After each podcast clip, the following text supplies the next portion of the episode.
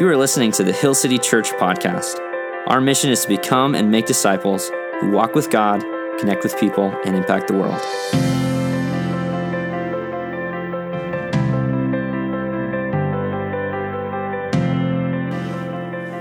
Well, good morning. I am so excited for uh, this final week of our teaching series, Hooked. No catchy intro today. We're just going to do a quick recap and we're going to dive right in. Uh, this teaching series, more than even uh, many of the teaching series we do, uh, really each message builds upon the previous one. And so this is a four week series. And I don't necessarily do this every single time we conclude a series, but for this one, I would just say to you if you missed any of these teachings, I would highly encourage you to go back, catch it on our website, on our YouTube channel, or even on podcast uh, we re- really we've been asking this question: How do we change? And why don't we experience the level of change that we might expect as followers of Jesus? And really, week one, we talked about uh, this idea of if you want to become that, you know, new you, new year, new me, new year, new you, it's gonna, it's not gonna happen on your own. We have to be born again by faith in Jesus Christ. And the moment that we are born again, the moment that we put our faith in Jesus, it's not like we're all of a sudden on some easy street, that there's actually these three enemies that emerge and they rage against your soul to try and detract you from being the kind of person that God wants you to be. The first enemy is the devil. And uh, the devil essentially says about sin, it won't kill you. The devil's tactics are lies, and one of the main lies that the enemy has is that sin does not lead to death, sin leads to happiness. And it won't kill you, it'll actually be the thing that you have been craving all along. Obviously, that is a lie. Uh, the second enemy we talked about last week was the flesh. And if the devil says it won't kill you, the flesh says, I want it. The only reason why the lies of the enemy work is they appeal to those sinful cravings and desires that we already have. We define the flesh as your uh, acquired taste for sinful things. And the way that we combat the lies of the devil are with the truth of God's word. And the way we combat the flesh is, as Paul says in Galatians 5, we crucify it. We kill it. And, and practically speaking, how we do that is through spiritual disciplines. We discipline the flesh. And the longer that we commit to spiritual disciplines, the Holy Spirit will grow new desires in us. All right, you tracking? That's the first three weeks in about a minute or less. Today, we're going to talk about the third enemy of your soul, and that is the world. The world says everyone is doing it. And it's this insurmountable peer pressure that we face. It's the idea that sin is everywhere. It's in society, it's in culture. And if you thought going to middle school or high school had a lot of peer pressure, it doesn't go away when you graduate. Uh, that we face peer pressure from the world every single day. So, how do we resist the peer pressure that we face from the world. We're going to look at a key teaching from Jesus in Matthew 7. If you have a Bible, go ahead and open to Matthew chapter 7. This is the Sermon on the Mount. To be honest, we're going to jump around a little bit today, uh, but our main teaching text comes from Matthew chapter 7. Uh, this is the Sermon on the Mount, one of Jesus' most famous teachings. Uh, that we have recorded in Scripture. And near the end, Jesus is going to contrast. He's going to end with four different pairs. We're going to leave the first two of these pairs, and each one is a comparison and a contrast. And essentially, what Jesus is doing is he's contrasting his way, the way of Jesus, with the way of the world. Let's jump in. Matthew chapter 7, starting in verse 13. Enter by the narrow gate, for the gate is wide and the way is easy that leads to destruction, and those who enter by it are many. For the gate is narrow, and the way is hard that leads to life, and those who find it are few. So, the point that Jesus is making is that the popular way to live life is not going to actually fulfill you. It's not going to lead to life abundantly or life overflowing. And that most people in this world will go the way of the world. So, can you, can you have that mental picture that Jesus is describing? So, if, if it helps to close your eyes, but imagine you're standing at a crossroad and there's two different gates in front of you. And one gate is narrow, and the other gate is wide, very wide, okay? And you look down, and it's kind of like that Robert Frost poem. Have you heard that, that poem? What's it called again? The, the two roads, or the, yeah, two paths, right? And one is the road less traveled. And you look down the narrow path, and it's the road less traveled. It looks like, oh man, that way looks kind of difficult and restricting. And I don't see a lot of people going that way. And you look down the other path, and it's like pavement and easy, and tons of people are going that way, right? And so, in this moment, what Jesus is saying is he's, he's saying that the only way that leads to life is the narrow path.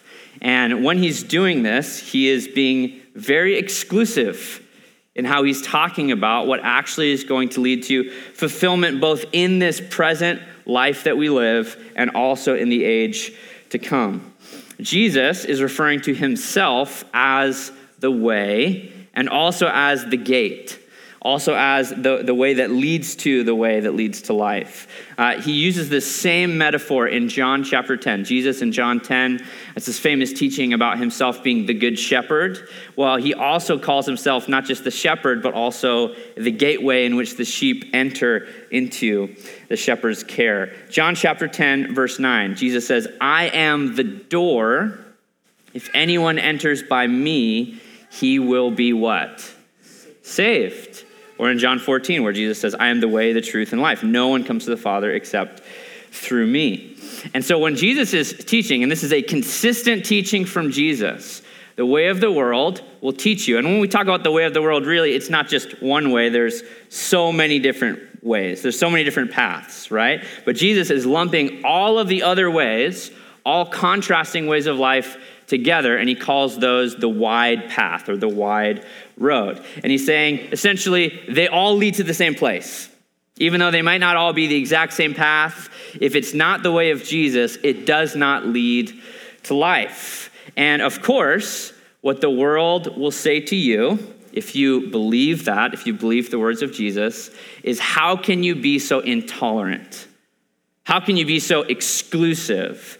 And we just have to admit that the nature of truth is exclusive because truth is not defined by democratic vote, it's not defined by popular opinion or, or the changing tides of culture. Truth is defined by reality, by that which corresponds with reality, and who is it that defines reality? It's God Himself. And so we have these words from the Son of God Himself saying there is only one way that leads to life. Maybe it's helpful to explain it like this Imagine that there is some kind of global pandemic or something like that. No, we'll not, let's not use COVID as the example, but imagine that there is this, you know, this, this condition, this, this, let's say, this fatal disease, and you found out you had it, okay? And you went to the doctor, and the doctor said, well, you know, you, you definitely have this, this terminal illness, and uh, that's the bad news. The good news is there's a cure, there's only one cure, but it's 100% effective. And if you follow my treatment, you're going to, you certainly will be healed. Like without a doubt, you'll be healed. Would you say to that doctor, How can you be so exclusive? I want to do this other, I want to do another treatment that you don't recommend. And doctors say, Well, you could try that. It's not going to work. There's only one cure. And you would say to the doctor, You are so intolerant. I can't believe you, right? No. If a doctor said, and, and this is, again, hypothetical situation. If a doctor said to you, you will absolutely be healed, but there's only one way, there's only one treatment, we would not berate that doctor for being too exclusive with his diagnosis. We would thank him. We would thank him for the opportunity that we would have at life. And Jesus is being thrown under the bus in culture by saying, How can you, how dare you say that not all roads lead to life? How dare you say that not, not every road actually leads to God or fulfillment or enlightenment? And Jesus is very clear, not just here, but consistently throughout his teaching, that there is only one way that leads to life. So, what do we talk about when we talk about the world? Well, Jesus doesn't actually use the word world in our main teaching text today, although he does use it throughout his ministry. Uh, this word world shows up numerous times throughout Scripture. Let's look at two quick examples. Uh, the first one is 1 John chapter 2, verse 15, where John says, Do not love the world or the things in the world. If anyone loves the world, the love of the Father is not in him. It's a very bold statement. That to love the world, as we're defining it today, this enemy of our soul, is actually to say that the love of God is not in you. And then to take it a step further, James, the brother of Jesus, in James 4 4 says this You adulterous people. Wow, okay. Prepare to be offended. Do you not know that friendship with the world is enmity with God? Therefore, whoever wishes to be a friend of the world makes himself an enemy of God. Does it sound like the world is a good thing? No. This Greek word cosmos Similar to flesh from last week, right? Cosmos uh, can be defined a few different ways. It's used numerous ways in Scripture. The first way is that cosmos uh, can literally refer to the cosmos, the universe, or the physical earth that we live in, which is not what those authors in Scripture are talking about. Uh, the word can also refer to the inhabitants of earth, you know, the, the world in, in a general sense as the people of earth. But the way that Jesus is referring to the way of the world, and these authors are as well, is the Greek English lexicon says it like this the system of practices and standards associated with secular society. Or here's my simple definition for us today the world is when sin goes viral in society. You know about things going viral, right? A new trend, a new craze. It's essentially where sin goes mainstream. And all of a sudden, everyone's doing it, and everyone says not only that, that it's okay, but it's actually good. This is Satan's kingdom of darkness in the world at play. Uh, it's when sin is popularized, it's a craze, it's a trend, sin is legalized, Sin makes its way into even the laws of the land. You gotta be really careful as followers of Jesus. Of course, we're supposed to follow the law, but we also follow God's law as our highest commitment, as our highest pledge of allegiance to God's law. And there are plenty of things that are legal that are not good in God's kingdom, right? So think about the Jim Crow laws that legalized racism, or even Roe v. Wade, the legalization of abortion. There are examples after example of things that are legal that are not good. Remember what Jesus said about the narrow road? It's more restrictive. It's more restrictive than the way of this world. Sin is institutionalized and it goes mainstream. John Mark Comer talks about this uh, in his book Live No Lies and how sin is kind of reframed where, where people who are on the wide road, they won't call it sin, they'll call it anything else. This is what he says Sin is recast as any number of things freedom, human rights, reproductive justice, the way things are, nature, science, boys will be boys, anything but sin. And so there are plenty of examples in culture of things that God clearly says do not do this that culture or the mainstream or your friends or the social media accounts that you follow will say those things are actually not sin at all. And good and evil become based on an unspoken democracy of popular opinion, not on God's unchanging word. Uh, Theo Hobson, who wrote a book called In Reinventing Liberal Christianity, and he's actually arguing for this perspective I'm going to share, which, we would, which I would say we should not hold to this perspective. But he says this about kind of pulls back the curtains on the ulterior motives of the world. He says this What was universally condemned is now celebrated. So things that used to be wrong are now elevated and made right. What was universally celebrated is now condemned. So things that culturally were a really a good thing, a good value, now those things are condemned. And then here's the thing that, that gets me, and those who refuse to celebrate are condemned. if you're not going to join in in, in calling uh, evil things good, then actually you yourself are the problem. And you might hear things from friends of yours like, you don't really think life begins at conception, do you? You don't really think that sex is only for marriage. You don't really think that God created marriage for a man and a woman. You don't really think that greed is wrong. And the list goes on and on and on, where good is called evil and evil is called good. And the only real sin in the eyes of the world is to say that something is a sin. And it's very, very difficult for us to stand up against this enemy of the soul. Because everything that you see on TV, everything that you see on social media, every friend that you know who doesn't go to your church, they're all telling you the same exact narrative. And we have to ask the question if Jesus is right, and there is only one road that leads to life and fulfillment and happiness, then why are so many people on the wide road? Why do so many people follow the way of the world? And Jesus has given us two of the answers for that. And we'll look at the third one in a second. But the first answer is because it's easier, right? It's easier. Think about that, that idea of a narrow gate. Imagine that you have a lot of luggage you want to bring with you, and you can't really get past the gate. You have to leave your old life behind if you're going to follow Jesus. Or, in Jesus' own words, you have to deny yourself, take up your cross, and follow him that it's, it's restrictive. The, the, the wide road, it's easier. There's no change required. You can be whoever you want to be. There's no repentance required. There's no following God and His law required. And then there's that added bonus of everyone's doing it anyways, right?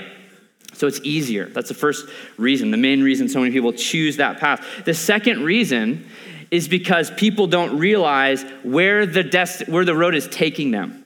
They don't recognize the destination.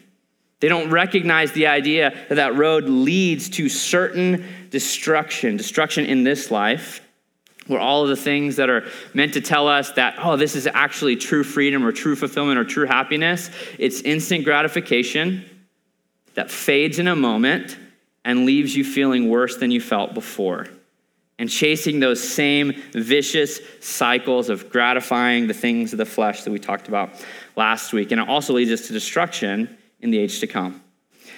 So people, people follow that path because it's easier and because they don't recognize the destination. And as Jesus says in Matthew 16 26, for what will it profit a man if he gains the what? The whole world and forfeits his soul. I mean, what does it profit you if you do whatever you want in this present age, but yet your soul is not saved from death. And there's a third reason that Jesus gets to, in fact, uh, and he gets to it in the following passage in Matthew chapter 7, returning to our main text, verse 15. This is the third reason why I believe people choose the way of the world instead of the way of Jesus. In verse 15 of Matthew 7, beware of false prophets who come to you in sheep's clothing but inwardly are ravenous wolves. You will recognize them by their fruits. Are grapes gathered from thorn bushes or figs from thistles? So every healthy tree bears good fruit, but the diseased tree bears bad fruit. A healthy tree cannot bear bad fruit, nor can a diseased tree bear good fruit. Every tree that does not bear good fruit is cut down and thrown into the fire. Thus you will recognize them by their fruits. The third reason why people stick to the wide road is not just because it's easy, is not just because they don't recognize where that road is headed. It's bad advice. It's bad advice. It's what Jesus calls false prophets. And we, we have to recognize that the world is not just systems and institutions and laws, the world is actually people. People who embody that kind of popular culture mindset and thinking. And so, how do you know who to listen to? How do you know what friends to keep? And Jesus tells us don't just listen to what they're saying, because sometimes what the, the message that the world has, it kind of makes sense, right? it's easy to be tricked in some ways. Like, oh, that, that actually, that sounds like really good advice. I mean, to, to use that example of the fish hook, which we've used time and time again, if sin is taking a bite of the fish hook, and if the, if the enemy says, oh, this won't hurt you, and the flesh says, that looks really delicious. What the world says is, well, every single other fish in the pond has a hook in their mouth, you should totally do it right? You should totally do it. I mean, it's not hurting me right now, right? And they're telling you that not only is it good, but it leads you somewhere good, where we know that the fishing line leads straight into the boat, where the fish is going to meet certain doom. And this idea of bad advice is how do you know which fish to listen to? And Jesus says, don't just listen to their words, look at their lives. Look at their lives. Are there, do their lives have evidence? It's, you know, it's easy for someone to say, this is the way to live. But then if you look at their lives and ask the question, are they, are they experiencing fulfillment? Are they experiencing joy? Are they experiencing the fruit of the Spirit? Are they, are, are they the kind of person that I want to become like? And this is the danger in our hyper digital world that we live in. It's extremely easy to just listen to a cornucopia of, of online preachers. And I'm a fan of podcasts, I'm a fan of books and reading, you know, authors and all of that sort of stuff. And yet you have to be very careful because there is no way that you can actually look at the fruit of those people's lives. You can, you can look at their social media profiles, but it's very easy to curate whatever you want on your social media profile. You can't see how, how that person interacts with a spouse. You can't, you can't you're not going to see uh, how they come across when you sit down at a table with that person. You can't measure the fruit in their lives. That's why I believe it's important for us as followers of Jesus to not just consume content, but to be plugged in to a local body of believers and to, to have teachers in your life that you know you can actually shake my hand, right? You can, you, you know, I'm a real person. I'm not just a hologram. I'm not just a voice, a, a faceless voice on the internet. And really, this comes to this question not just of who do you listen to, you know, false prophets who look like sheep on the outside, but inwardly they're ravenous wolves, but even the friends that we keep, the other voices in your life, the social media accounts that you follow. Psalm 1:1 says, Blessed is the man who walks not in the counsel of the wicked, nor stands in the way of the sinners, nor sits in the seat of the scoffers. It's that idea of, you know, what counsel are you listening to? What voices are you subscribing to? And we need to be careful who you let influence your life. What voices are you listening to in your life? Who are the prominent friends? And for us, if we want to follow the narrow path, we need to listen to voices who are following Jesus as well. And for you, this is a very serious challenge. What are the ways that maybe you need to break ties with the world? What are the social media accounts you need to unfollow? What are the friends that, that maybe, maybe you don't you know, not become friends with them anymore, but you limit the amount of counsel you're listening them to? You put limits on those relationships in your life. What are the radio stations? Or even the TV shows or the news channels or the whatever it is that you need to actually put some better boundaries in place so that you're not listening to people on the wide road while you're trying to follow the narrow road. I mean, who do you want to take advice from? I want to take advice from people who are on the same path that leads to life. So, how do you know who we can really trust? Well, ultimately, what Jesus is saying is he's saying, You can trust me. That he's a true prophet as opposed to the false prophets. And if we put him through the same measurement and we measure Jesus by his fruit, we see that he perfectly embodies the fruit of the Spirit. Specifically, if you look at the fruit of Jesus, we see the fruit of love. He has so much love for us that he laid down his life on the cross for us. I think back to another very famous teaching from Jesus in John 3, verse 16, and it has to do with the world. John 3:16, Jesus said this, "For God so loved what? The world. Even when we were enemies, Even when we were ungodly, Christ died for the ungodly. God loves the world so much, not that he approves of all the practices of the world or endorses the behaviors of the world, but he deeply cares for the world, like a father cares for his lost son, Jesus says in Luke 15, that he gave his only son so that whoever believes in him should not perish, but have what? Life. That's what God wants for you. God's law, his rules aren't to restrict you so that you have an unfulfilling life. It's actually to lead you to eternal life. Then he says in verse 17, For God did not send his Son in the world to condemn the world, but in order that the world might be saved through him. And so when Jesus is preaching the gospel of the kingdom and saying there's only one way that leads to life, he's not saying that so that people on the wide road feel bad about being on the wide road. He's saying it so that they might be saved through him.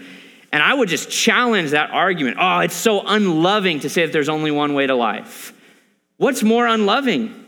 To say that there's only one true way to life or to lead people astray to certain destruction? What's more unloving? To deceive people, to say that if that road actually does lead where Jesus says it leads, the most loving thing to do is to preach the gospel of the kingdom and to show people that there's only one way that leads to life. And I would just say to you today if you've never responded to the good news of the gospel, the only way that we get onto that narrow road in the first place is by faith in Jesus Christ. We don't get there by trying, it's not legalism. It's not we try to, to follow these restrictions and rules on our own willpower. It's we enter through the door and the good shepherd who laid down his life for the sheep. And I would just say to you today Jesus is the Son of God. He died for your sins on the cross. He rose back from the grave, and He wants to offer you a new life in Him. And today can be the day that you pray and you ask God to forgive your sin and to lead your life. And you can, you can say yes to Jesus by getting baptized. We have more information about baptism on our website, but I would encourage you to say yes to Jesus as Savior and Lord of your life. And when we do, Jesus' is clear teaching is that baptism is faith in Jesus is not the finish line, it's actually the starting line, isn't it? We enter through that gate and now we're on a different path in your life. And I would describe the path that we're on as the path of discipleship. So we have these five different stages. We talk about it all the time. Uh, five different plant stages is how we like to talk about discipleship. The before we're a follower of Jesus, your, your pre faith, and there's just soil that needs the seed of the gospel sown into that soil. After you follow Jesus, you are now new to the faith. Think about a plant that's a little tiny sprout, that it needs support, it needs nourishment, it needs encouragement, it needs spiritual disciplines to grow and to learn about your faith. Then you go from being new in the faith to being young in the faith. And you don't have to be young in years to be young in the faith but there are certain barriers maybe holding you back, keeping you in a place of immaturity from reaching maturity. And so, what you need is you need to start pouring out and living that selfless, that sacrificial life that Jesus himself embodied. And so, it's through the, the Son of Man did not come to be served, but to serve and to what? To serve and to give his life as a ransom for many. And I would say to someone who's young in the faith, serve and give. Start pouring out just like Jesus poured out. You start doing that, you become growing in the faith, and you start to recognize when you start to serve, you start to give, you, like, you start to live your life for others, you're going to start growing. The Holy Spirit's going to start growing you, and you're going to be growing in the faith. But ultimately, the end destination for our, our discipleship to Jesus is to reach maturity, aka fruitfulness and that fruit grows both the, the characteristics, the internal fruit of the Spirit, but also the fruit of multiplication. That the fruit goes into the ground, and there's seeds in the fruit, and the seeds grow new plants. And so now we're helping disciple other people. That's ultimately the, the, the path of discipleship that Jesus has us on. When you say yes to Jesus, you now have a lifelong journey with Jesus. And the longer we follow him, the more fruit the Holy Spirit grows in us. And an encouragement for you, and here we're going to get to really the main way we resist this seemingly insurmountable peer pressure that we face from the world, is you get on the narrow path and you recognize while Christians might always find themselves in a cognitive minority, which means that ethnically, Christians are from, from every people group on planet Earth, but cognitively, what you believe may not be represented in the dominant culture, in the host culture in which you find yourselves. So Christians will be a, a cognitive minority. The ideologies of you know, the, the nation or the ideologies of the culture may not represent Christianity, certainly not perfectly. Uh, is how do we fight that? How do we resist this enemy of the soul? And the reality is, while there may be more people traveling the wide road, the way of the world, you enter through Jesus Christ onto the narrow path, and all of a sudden you recognize, oh, I'm not alone. We follow Jesus together. Look around, everyone look around. You're not alone. This is not a sermon of me to you. This is us together.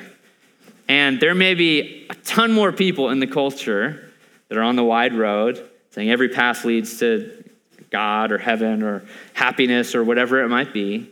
But when you are on the narrow path, we follow Jesus together. Here's our main point. This is, this is the way that we resist the world. Resist worldly culture by participating in a countercultural church. There's some key words in there. We resist worldly culture by participating not by attending, not by listening to podcasts, not by watching YouTube videos of teachings, by participating. This is the active living body of Christ. Paul had a ton to say about being an active body member. That means you participate, you serve, you give, you, you're, you're active in the community.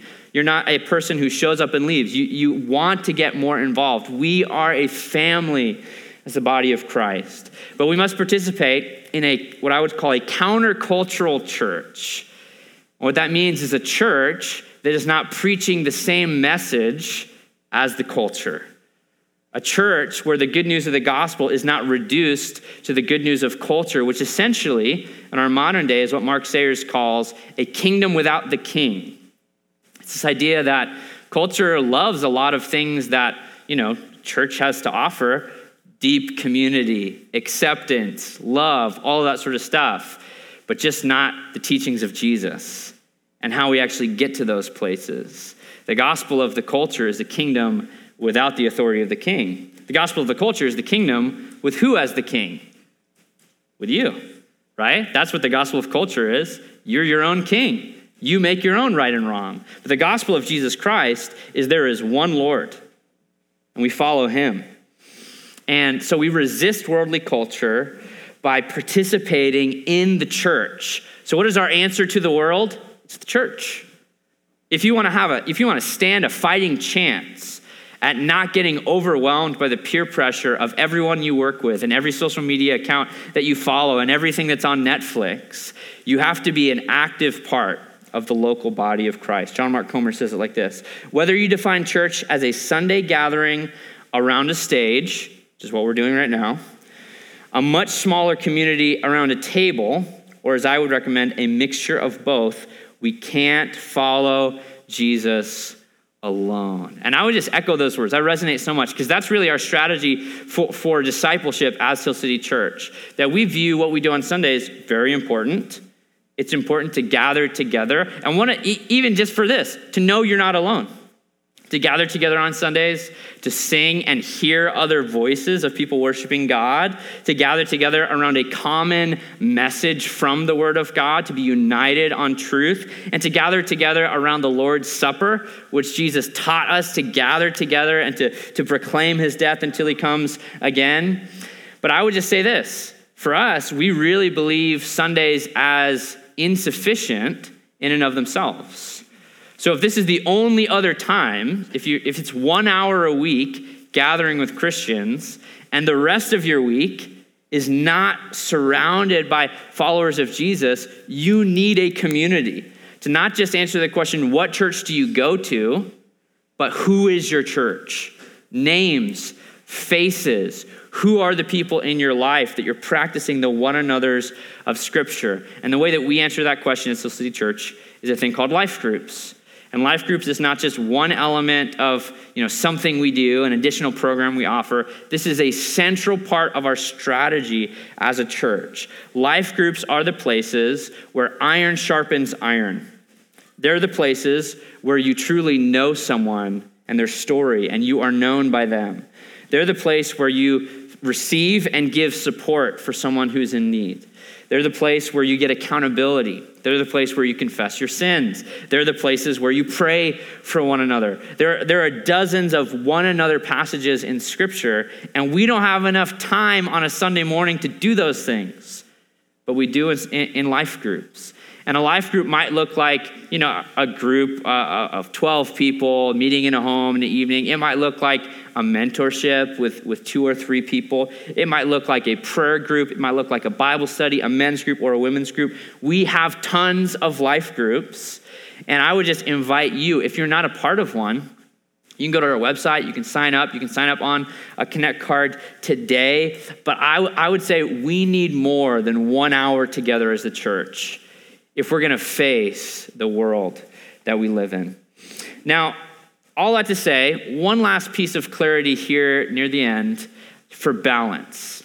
Because one way that we might be tempted to swing the pendulum a little bit too far is to kind of say this okay, the world is all evil, the church is good, so we don't have to talk to those bad people anymore. I guess we'll just huddle together. I guess we won't engage with the world. And for clarity, that is not Jesus' vision for the church. We are called to be a countercultural community.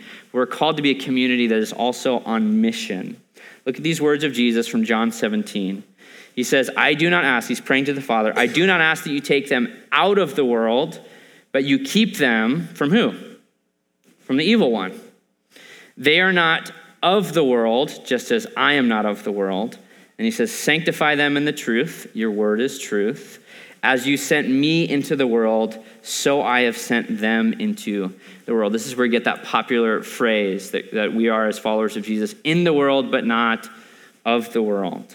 But still, with that phrase, we might get the wrong idea, right? Well, physically, I live in the world, but I, you know, I don't want to associate with anyone from the world. Is that how Jesus conducted his ministry?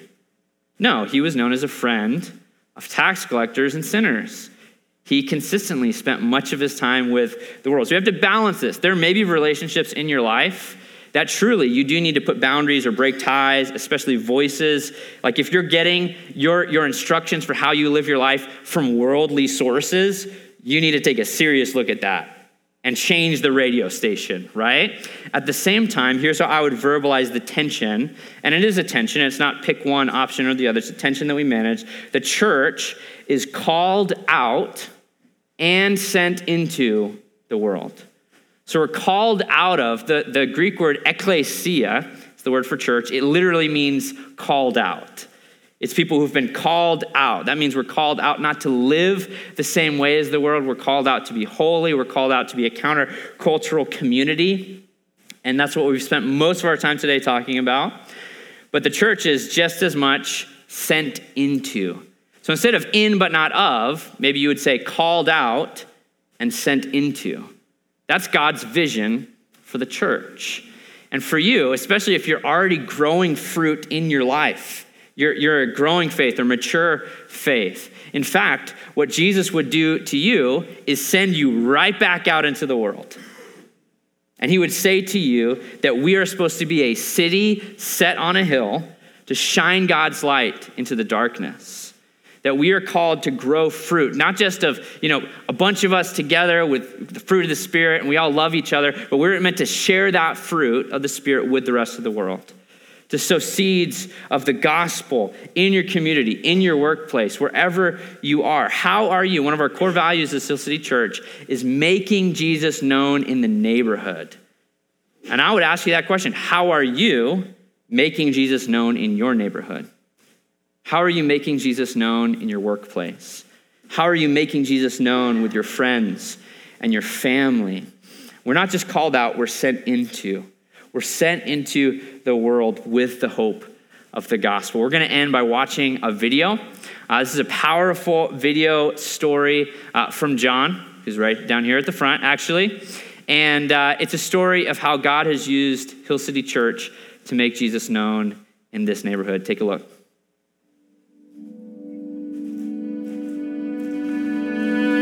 I wasn't left with a lot of options when I was a young boy, so I decided to fight.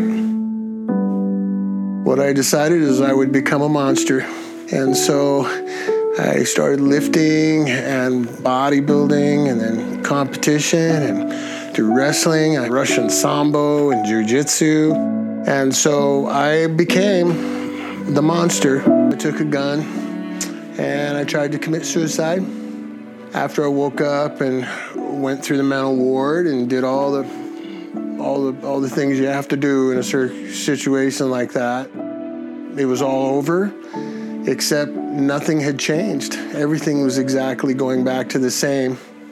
So I hit it even harder. And I got big, and strong, and uh, I got to 315 pounds at 5'10, uh, 20 inch arms, and I was the monster. The problem was, is over time, there was still a shell left, and that shell left was my body, and now my body's paying a price for it. And um, I got to the point where I was very low, and I found myself across the street from the church. And then things started happening.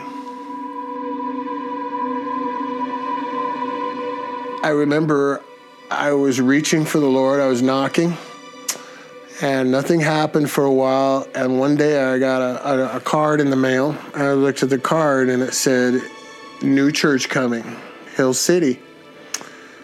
And I remember walking out front and, and looking, and I looked over at Boise High School. Uh, I looked around and I realized that church is right across the street. It's right here. But in the past, I'd had some issues with church. And so I was really wanting to make sure that I wouldn't get hurt if I if I got close. But one night it was bothering me so bad, I just prayed and prayed and prayed, and I, I needed a sign. And I said, God, please send me a sign. And it was interesting because something out the window, a, a flash of light caught my eye. It was pretty early, maybe five, six, seven in the morning, I'm not sure. So I look out the window, and here comes Josh. And he's got the hair, and he's got the guns, and he's got this sign.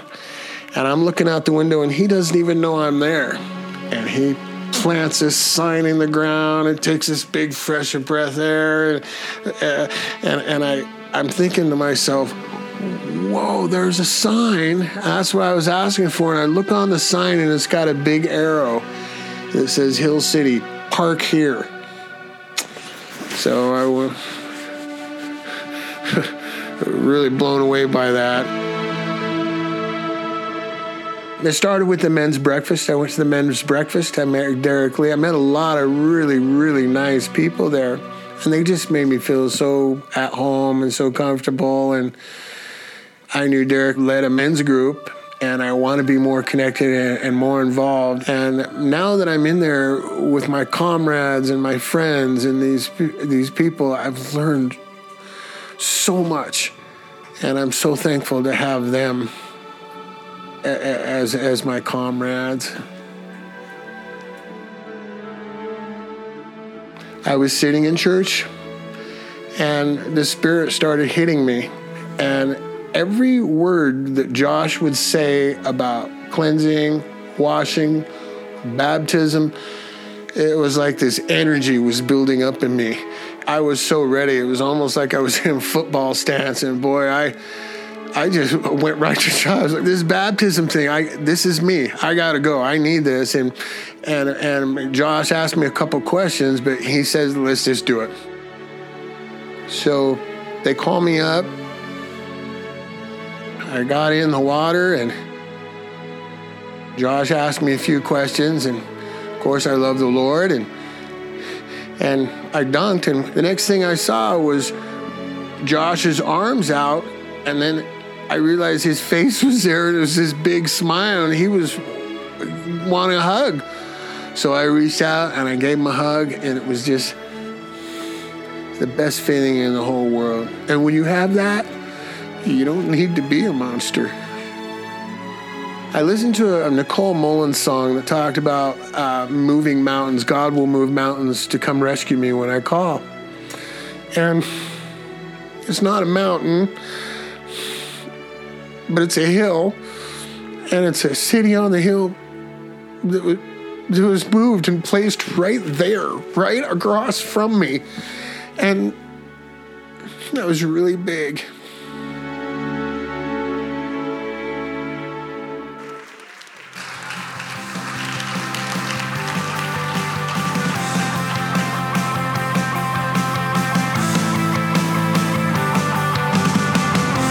Thanks for tuning in to the Hill City Church podcast. You can find out more about our church at hillcityboise.org. Follow us on Instagram and Facebook at Hill City Boise. We hope this teaching has encouraged you and helps you follow Jesus with everything.